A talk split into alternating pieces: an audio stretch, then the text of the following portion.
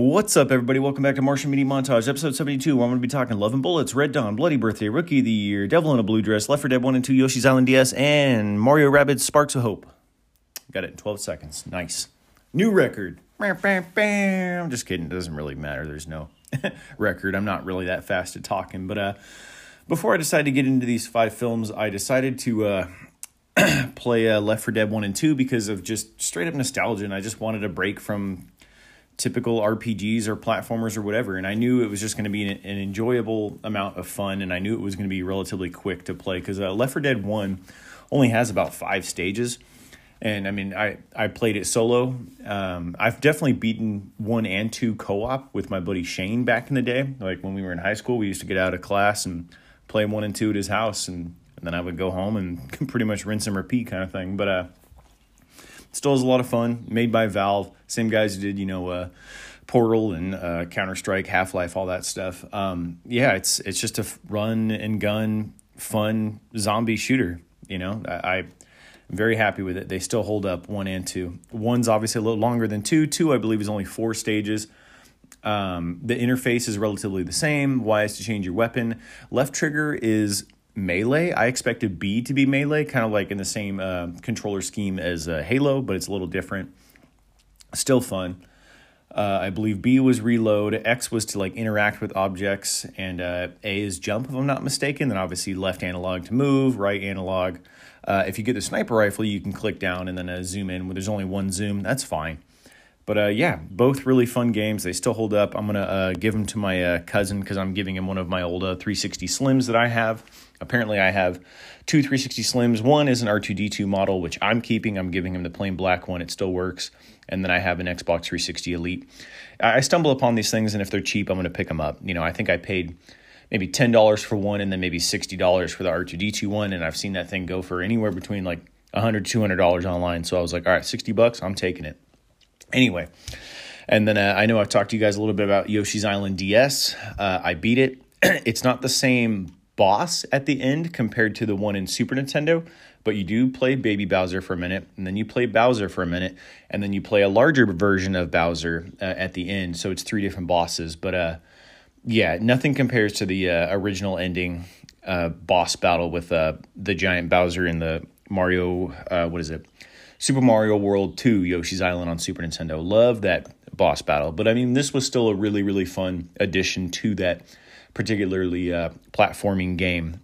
Nonetheless, I'm glad that I paid, uh, paid. Yeah, I paid it. Well, I did pay for it. It was like fifteen bucks at a game store. But I'm glad I played it and beat it.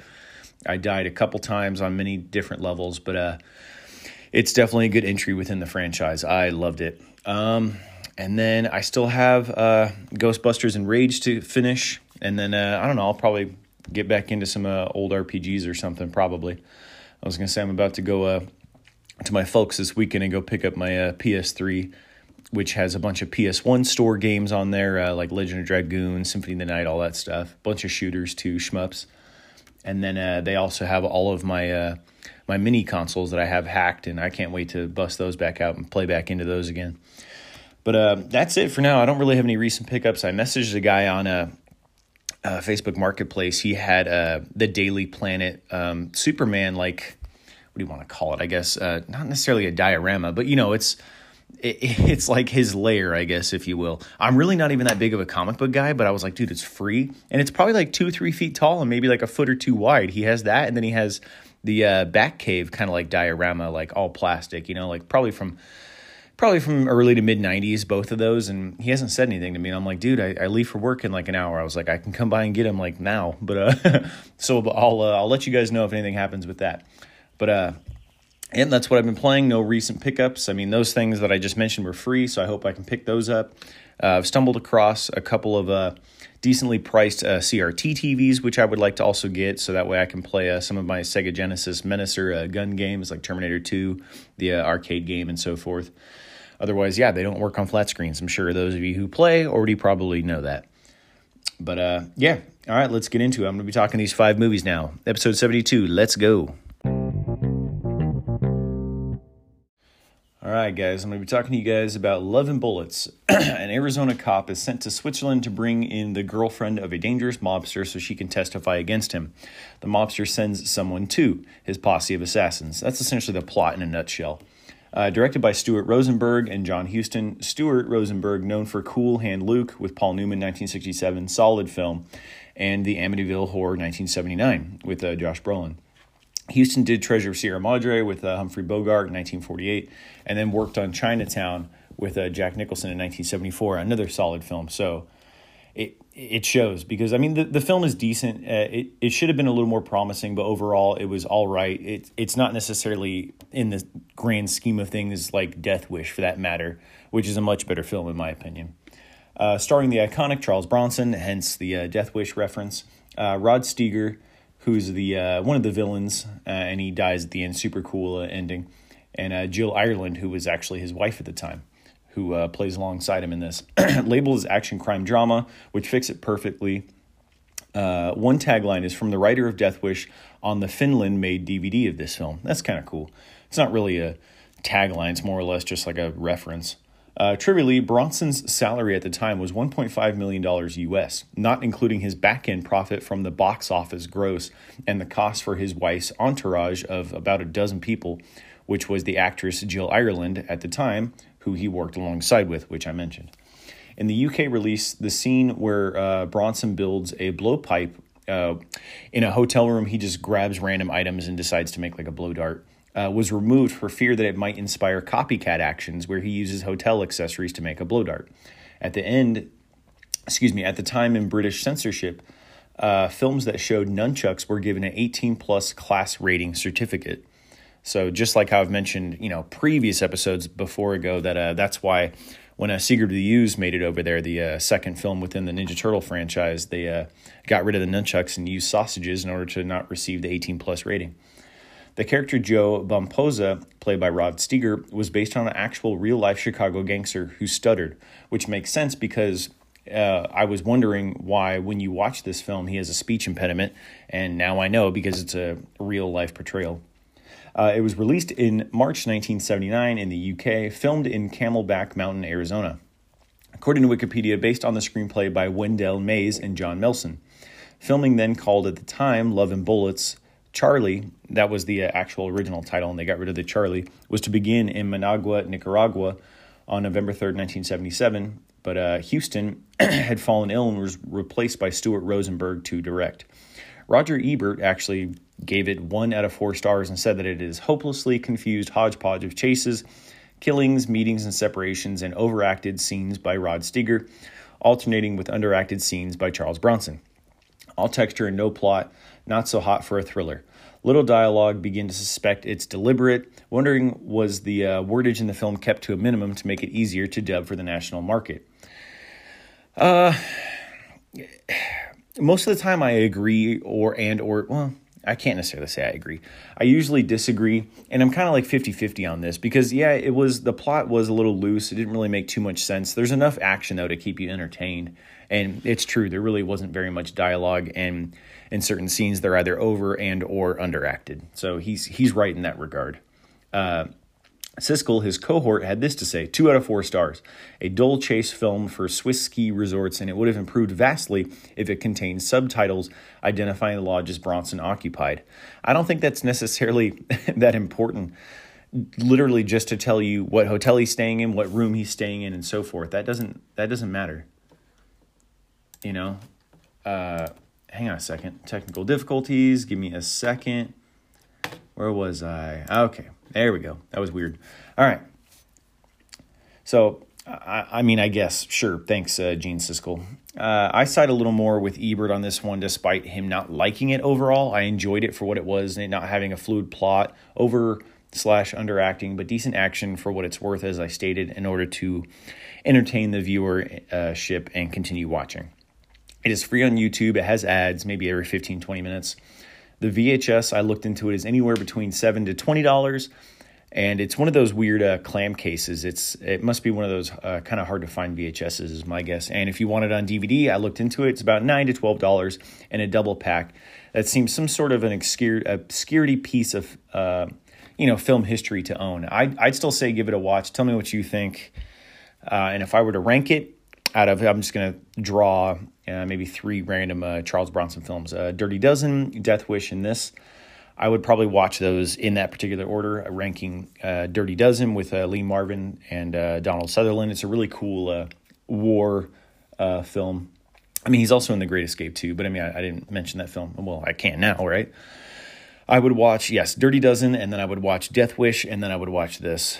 Um, it, it's okay. It, it's all right. In, in the grand scheme of things, there's better films that I feel as if he's done, but I'm glad I watched it nonetheless. All right, next film.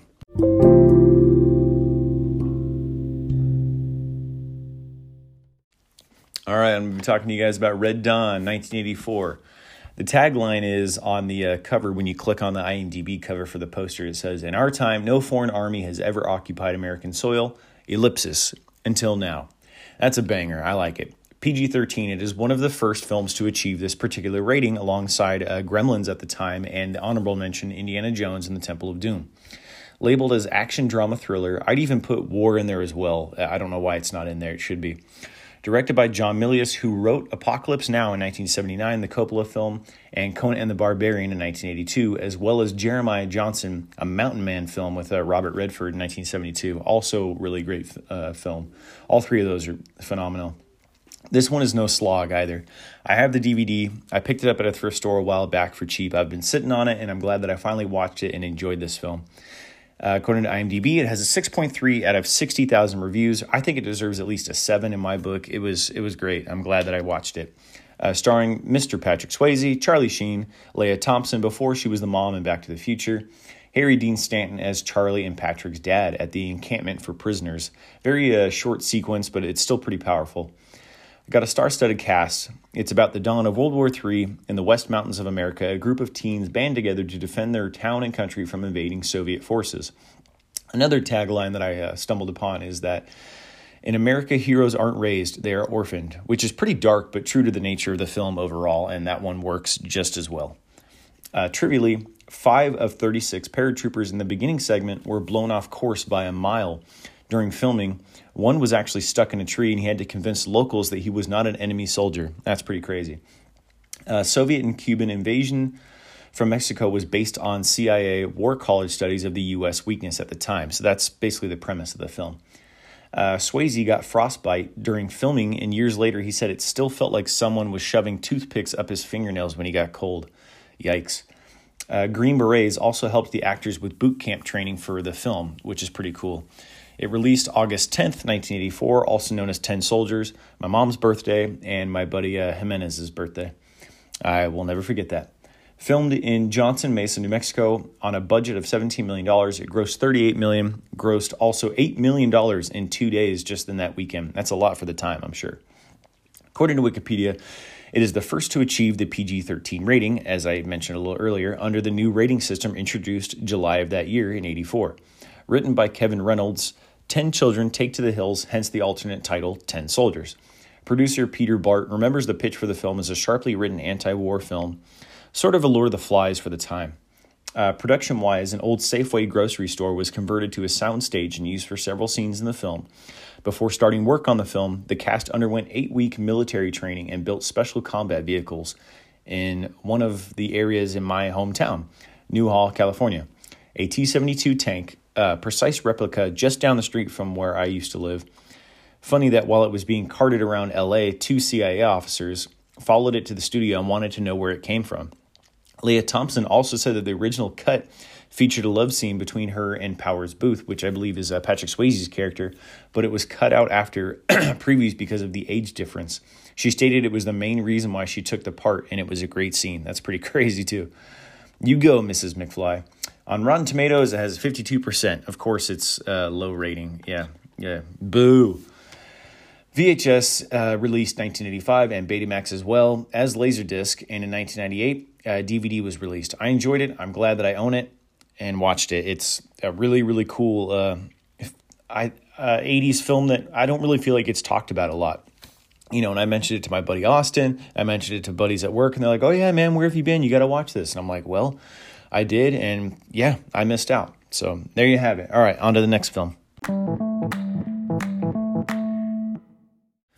I'm going to be talking to you guys now about Bloody Birthday. I tried to watch a little more than just horror this episode, but for some reason I was hankering for this one, having seen it on In Search of Darkness, and uh, I was like, all right, I got to sit down and watch this. Uh, it is a nineteen eighty-one horror film, rated R, of course, because it's horror. Couldn't help myself. As I stated, I've been trying to watch other stuff, but this one caught my eye. It is an hour and twenty-five minutes. Tagline on the cover, which uh, it's a black cover, and it has a birthday cake with, like, bloody fingers, and uh, on the fingernails there's, like, candles. Kind of cool. On the cover it says, "The nightmare begins with the kids next door." And, yeah, yeah, that, that works. Has a five point seven out of fifty-three hundred reviews. Uh, I'd say I'd at least give it a six. It's It was cool. Different. Labeled as a horror thriller, just picture The Bad Seed modernized with triplets basically twenty years after the fact when The Bad Seed came out. And then, obviously, what? ten years later than uh, The Good Son came out with Macaulay Culkin. So it's almost like every ten to twenty years, a similar kind of film to these types, I guess, came out then, I guess, if you think about it. It's about three kids that are born during a solar eclipse, and ten years later they begin to murder the people around them and their family members. Directed by Ed Hunt. I don't know any of his other films. I, I looked it up via uh, filmography, and I was like, I can't recognize any of these. But it does star Buddy from Just One of the Guys, who's the younger brother to the main protagonist female in that film, uh, Mister Billy Jane as Curtis. And I love that movie. And this movie's pretty cool as well, but I, I think I'm a little more prone to a Happy Birthday to Me in that regard to, I guess, a birthday horror film. That skewer scene, man. And I just love the ending, too, of uh, Happy Birthday to Me. But uh, anyway... Some decent kills, light on the gore, and light on the nudity as well. But this film is cool for the time because you don't expect deranged kids, and they play on that role as well as acting if they're innocent. Like one uh, guy, Curtis, you know, there's a bunch of birthday cakes around in the kitchen, and he has a birthday party in the backyard. And on the cake, he uh, decides to put, like, ant poison, and one of the uh, babysitters sees it, and he plays on that role like, I didn't do anything wrong, you didn't see anything, you know, and he sticks his tongue out at her, you know, and... she looks like she's the crazy one, even though clearly he's a killer. Yeah, pretty cool. Trivially, Lori Lethen, the babysitter in the end, did all of her own stunts running around and being chased. She said that she had a lot of fun doing that, and she's glad that she was able to be a part of that. So that's pretty cool. The film was actually shelved for five years after being shot, and it was confirmed that it was shot in early nineteen eighty and then released the following year. Joyce, an actress, consults Linda Goodman's Sun Signs book, but none of the material that she reads is actually in that book, so that's kind of funny. The murder sequences were originally shot to be a little more graphic, but stronger footage was edited out of the final cut in order to achieve the R rating. In the German poster, the same house from uh, Salem's Lot, the uh, Stephen King miniseries, is actually used, so that's pretty cool too. An early title was actually to be called Happy Birthday, but the title was changed to avoid confusion with the nineteen eighty-one uh, same year film, Happy Birthday to Me, to be released a month after this film. It just sounds like that happened a lot in, like, the eighties, especially with, like, what was it, like, Killer Party and uh, what else did I just recently watch? Yeah, you know, and I did an episode on, but, uh, yeah, anyway, I mean, oh, no, it was, uh, um, there was April Fool's Day. Yeah, it was April Fool's, and then, um, yeah, that's what it was.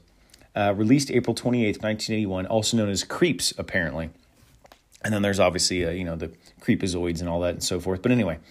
Filmed in Glendale, California, big surprise. I mean, a lot of those movies were filmed out there. According to Wikipedia, it received a limited theater release, then later released on V H S by Prism Entertainment in eighty-six, and then in nineteen ninety as well. Then D V D in two thousand three. It took a long hiatus before D V D. Rotten Tomatoes, amazingly enough, gives it seventy-one percent out of, I believe, seven reviewers, which is next to nothing. Metacritic, forty-nine percent. Boo. I, I usually use Metacritic for video games, uh, personally. I enjoyed this crazy little slashing gem, and I highly recommend it if you want a V H S copy. You're looking at around twenty-five to fifty dollars. Sort of pricey, but it's a really cool obscurity uh, kind of piece of thing, or a piece of uh, history, I guess, to obtain. About ten to fifteen dollars uh, via D V D. Go watch it regardless. It's a classic, although I admit, as I stated, I feel like I'm a little more partial to Happy Birthday to Me uh, more so. I'm glad I watched it, though, uh, nonetheless. Uh, and if I were going to rank it between this and Happy, I would still say probably, yeah, watch Happy Birthday to Me and then this. Totally. Anyway, solid film. Go watch uh, this and uh, probably the next film. All right, moving on.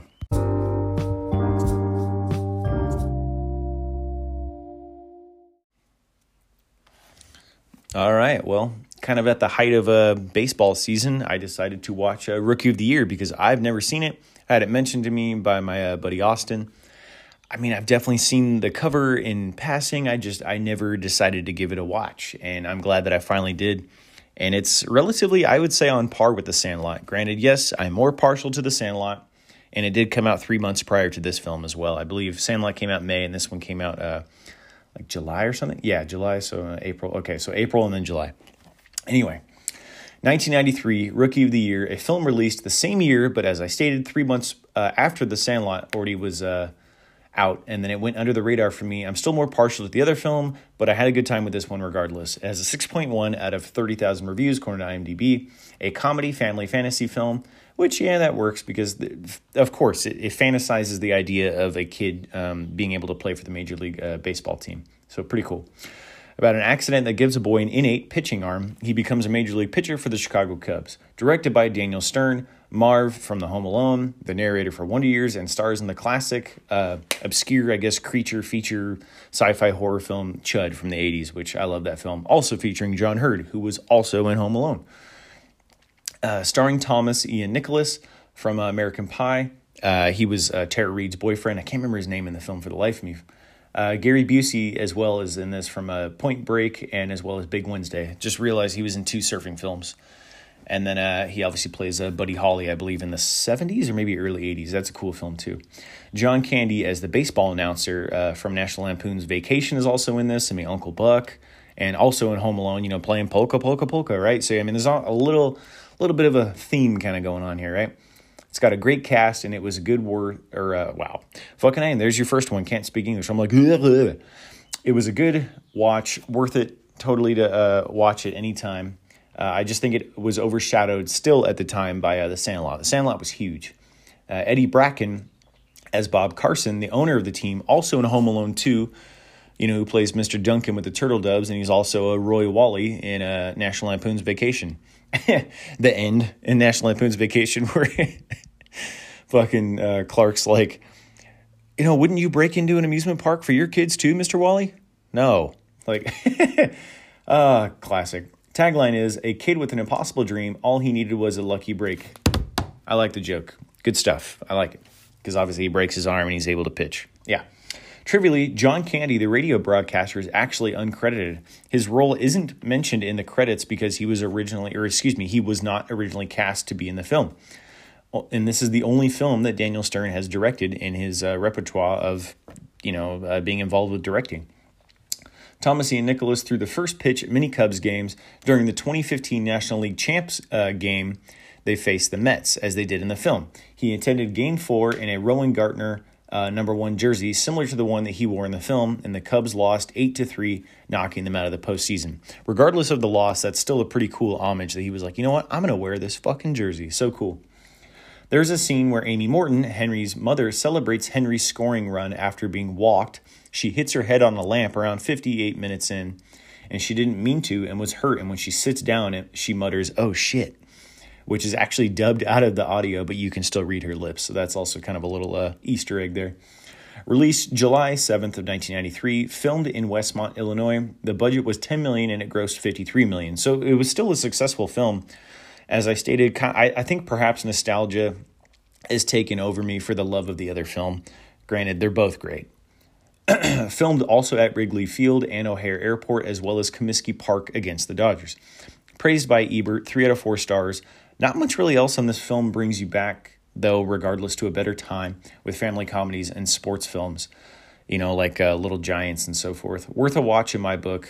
And I'm sorry that it took me thirty years to get around to watching it, but I'm glad that I did, and I'm glad, yeah, I, I enjoyed it. So wor- worth a watch, I would stay. Uh, stay. Yep, there's your second one. Fuck, can't speak English. Uh, get get around to it and watch it if you haven't, or if you have seen it and you haven't watched it in a while, pfft, shit, watch it again. It's awesome. All right, next film.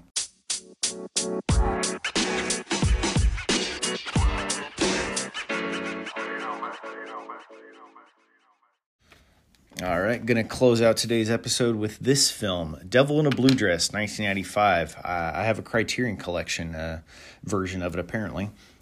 Um, the it basically just picture Maltese Falcon, if you've seen it, with Humphrey Bogart and Peter Lorre, meets uh, Chinatown with Jack Nicholson in the nineteen nineties. I loved it. It's definitely a neo uh, mystery noir film, and I thought it was really cool. I'm glad that I finally watched it. I had it mentioned to me by a buddy of mine at work years ago. and we were talking films. He's like, "You've never seen that movie?" And I was like, "No." And I finally watched it, and I'm glad that I did. It is an hour and forty-two minutes. Has a six point eight out of twenty-two thousand. I'd give it at least a seven. I thought it was awesome. So many twists and turns, uh, plot, character development, labeled as a crime drama mystery, and it's about an African-American who is hired to find a woman and gets mixed up in a murderous political scandal. And that's true, because at first he's just like looking for work. He's like, you know, I returned from the war, I have a mortgage on a house, and I basically need money. And it just keeps getting worse and worse for him. Oh, excuse me. Um, directed by Carl Franklin, who also did One False Move in nineteen ninety-two, three years prior, which I'll have to hunt down and watch that one. And then he also did uh, Out of Time with Denzel in uh, two thousand three. Uh, those are the two that I uh, definitely noticed that he did, and I was like, all right, I got to watch those. Uh, starring Denzel Washington as uh, Ezekiel Rollins, also known as Easy. Uh, Tom Sizemore as basically, a, I guess, a lackey slash sort of the villain in this movie. Not like the main villain, though. Uh, Jennifer Beals as Daphne, the girl whom he is uh, looking for. And Don Cheadle uh, plays Mouse Alexander, also does a great job in this film, and uh, he's Denzel's partner, uh, more or less. The tagline is, "Private Detective Easy Rollins has been caught on the wrong side of the most dangerous secret in town." That's a pretty cool tagline. That works for me. Um, trivially, A B C, the uh, T V channel uh, syndicate, was actually planning on a pilot for a T V show based on the film in ninety-eight, three years later. Uh, the movie marquee within the film advertises a betrayal of Oscar Miko, Mika, Miko, I'm not quite sure how to pronounce that, who was the first African-American to produce a full-length film. So that's a pretty cool nod to that. Denzel and Jennifer would later work on Book of Eli in two thousand nine, uh, where Denzel and Don Cheadle were in flight together in twenty twelve, three years later. David Alan Grier, trivially, also auditioned for the uh, mouse role, which uh, Cheadle uh, actually obviously got. Released September twenty-ninth, nineteen ninety-five, filmed in L A, big surprise. I mean, it takes place, you, you, can, you can just tell. Uh, budget was twenty-seven million dollars. It grossed sixteen million dollars, so apparently it flopped by eleven million dollars, but I still loved it, and it sounds like uh, critics did too, to an extent. According to Wikipedia, it received positive reviews, and many praised Don Cheadle's performance. I can see why, because he does steal many of the scenes, and he was awesome through the entirety of the film. He was just... I don't know, kind of ruthless, and he does a great job. I, I loved it. You know, there was just so many quirky remarks between him and Don, or excuse me, between him and Denzel, you know, and obviously there's racial epithets for the time. It was just, you know, written, supposed to be in the forties. Not only do they say it, you know, obviously the white people say it to them, derogatory, but it was just, it's a sign of the times. It's a part of the film. You know, it's going on thirty years old now, twenty-eight to be exact. Uh, production-wise, a scene where John... Or excuse me, a scene where, uh, well, there it is, your, your fucking third one for the uh, uh, episode. Jennifer Beals' character and Denzel are apparently in a love scene that was actually cut, and it was deemed not necessary by the director Carl Franklin to convey the story. Don Cheadle originally didn't want to play Mouse because he thought he was too young for it, and psh, sure, whatever. I mean, I'm glad that he did, because he was probably one of my favorite characters in the film. Uh, V H S was released a year later, April of ninety-six, as well as Laserdisc, and then D V D in nineteen ninety-nine. Roger Ebert didn't necessarily like the story, but he liked the look and the tone overall. And he's right and wrong in that regard, because the story, it gets a little, yeah, it's a little loosey-goosey here and there, but it, it still manages to pull you in with its look and tone of the film overall. It's like... a black comedy, not in regards to the color of their skin, but okay, a dark comedy. How about, it's like, yeah, it's like a... it's almost like a Coen Brothers movie meets like a mystery neo-noir, and it, it works. I really enjoyed it. I thought it was solid. I'm glad that I watched it. I haven't seen a mystery noir film in a while, and I loved it. All right.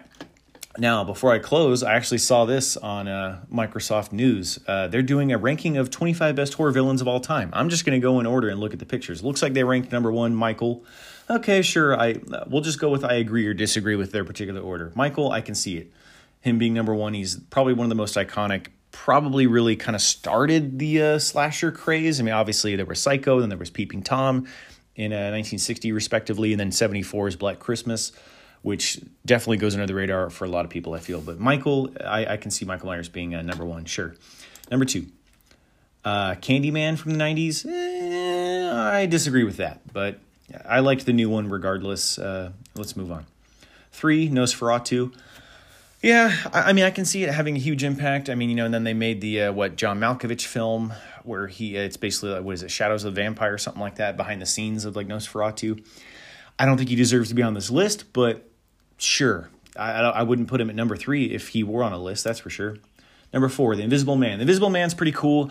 Same thing. I don't think I would put it on this list. I I I disagree, but I, I definitely enjoy The Invisible Man, you know, and then obviously uh, what Abbott and Costello Meet the Invisible Man, all that stuff. I mean, I, I have the entire box set. It, it is cool, but I wouldn't put it on a slasher list.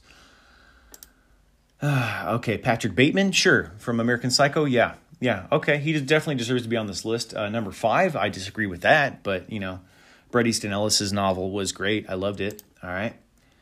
Uh, Carrie, sure, Sissy Spacek. I wouldn't put her as a fucking slasher, but whatever. I don't know why she's number six. I wouldn't even put her on this list either. I already disagree with this list, but I'm going to keep going. Uh, Boris Karloff is the Mummy. I wouldn't consider him a slasher, but he was iconic, man. You know, it inspired the whole horror punk, everything. Just, yeah, okay, Boris Karloff is great. I wouldn't put him on this list, though. Jigsaw, same thing, dude. I was so over after the second Saw. I don't, I don't know why. Whatever, fine. I don't know why he's number eight. I wouldn't, I wouldn't even put him on this list either. Ghostface, I can see the impact. I'm just not really a big Scream guy. I, I feel like there's better horror films. The Mask is iconic. He was obviously in the Scary Movie spoof parody, which I love too. But I wouldn't put him on this list. But whatever. What else we got here? Uh, Phantom of the Opera, Lon Chaney, sure. Same thing. I mean, it's great. It, it still holds up for a silent film in nineteen twenty-five. I wouldn't put him on this list. I, I, I'm really disappointed with this list. I know it's obviously subjective and it's biased, but uh, uh, yeah, of course, Reagan. I wouldn't put her on a slasher list either. nineteen seventy-three's The Exorcist, of course, but whatever. Uh, Jack Torrance, of course. Jack Nicholson's character from The Shining. Yeah, he definitely deserves to be on this list. Number twelve, eh, yeah, sure. You know, middle of the way through, why not? Damien from The Omen. Uh, okay. Is this a slasher list or is this just... Oh, no, this is twenty... Okay, I read it wrong. It's just twenty-five best horror films of all time. It's not a slasher list. Well, excuse me. I'm halfway through and I can't even read what a computer has to say. And it's perfect English. It's not even something that I wrote. Let me get my script here out of the way. Jeez. Oh, boy. Uh, yeah. Yeah, the Omen films are pretty cool. You kind of have to be in the right set of uh, mind in order to uh, not necessarily enjoy, but just indulge, because it's just they're they're pretty dark, but they're cool. Norman Bates, of course, Tony Perkins, uh, nineteen sixties classic Alfred Hitchcock masterpiece, and then obviously the other films he did, uh, Psycho, what, two and three, I believe he also directed and starred in. And uh, sure, yeah, I could definitely see that on this list. What else we got here? The Wolfman, sure. Another Lon Chaney uh, film, but it's Lon Chaney Junior Senior was Phantom of the Opera. Uh, yeah, I okay, now that I noticed that it's just twenty-five best horror villains of all time, I mean, yeah, I, I could see the impact, you know, after going on fucking eighty years of this, uh, well, eighty-two to be exact, according to this film. Yeah, sure. Jaws, of course. Yeah, the very first summer blockbuster, nineteen seventy-five, Steven Spielberg's second film after uh, The Duel. Or I, I think it's just called Duel. Duel's pretty cool. They actually use the same soundboard uh, when the truck goes over the cliff in the uh, Shark. They use it in um, when uh, he gets blown up at the end. Pretty cool. Pennywise. They always use the fucking Bill Skarsgård shit, dude. I want to see Tim Curry. I'm glad that they mentioned Tim Curry in the little synopsis, but it's Bill. Ah, over it. I'm so over it. Hannibal Lecter, of course. Silence of the Lambs, Red Dragon, uh, Hannibal Rising, all of that, of course. Leatherface, okay, I'm glad that he got his uh, mention. Thank you, Gunnar Hansen. I loved you in Mosquito, and I'm glad that that was your favorite film to work in, which I enjoyed that film a lot, too. So, yeah, I'm glad Leatherface made this list. Uh, Pinhead, sure, yeah, of course. Uh, I mean, you know, it's Clive Barker's, like, masterpiece from the eighties, you know. Uh, uh, of course, there's no surprise that Hellraiser made this list. I'm at number twenty. Number twenty-one, Chucky, of course, he has a huge impact. He's everywhere now. Personally, I'm more partial to probably the first two. I enjoy three for what it is, but yeah, the first two are probably my favorite Child's Play films. Michael, uh, maybe Michael was just the cover on the first. I'm not sure if it's any particular uh, numerical order, but they have uh, another picture of Michael Myers here. I'll just skip over that. Of course, Freddy Krueger's on this list, number twenty-three. Why not? Robert Englund did such a great job. I get it. Thank you for putting Jason on here, number twenty-four of twenty-six. I don't know, like I said, if it's in a particular numerical order, but I'm glad that he's on this list nonetheless. I hope he's not number twenty-four because he's probably my favorite still.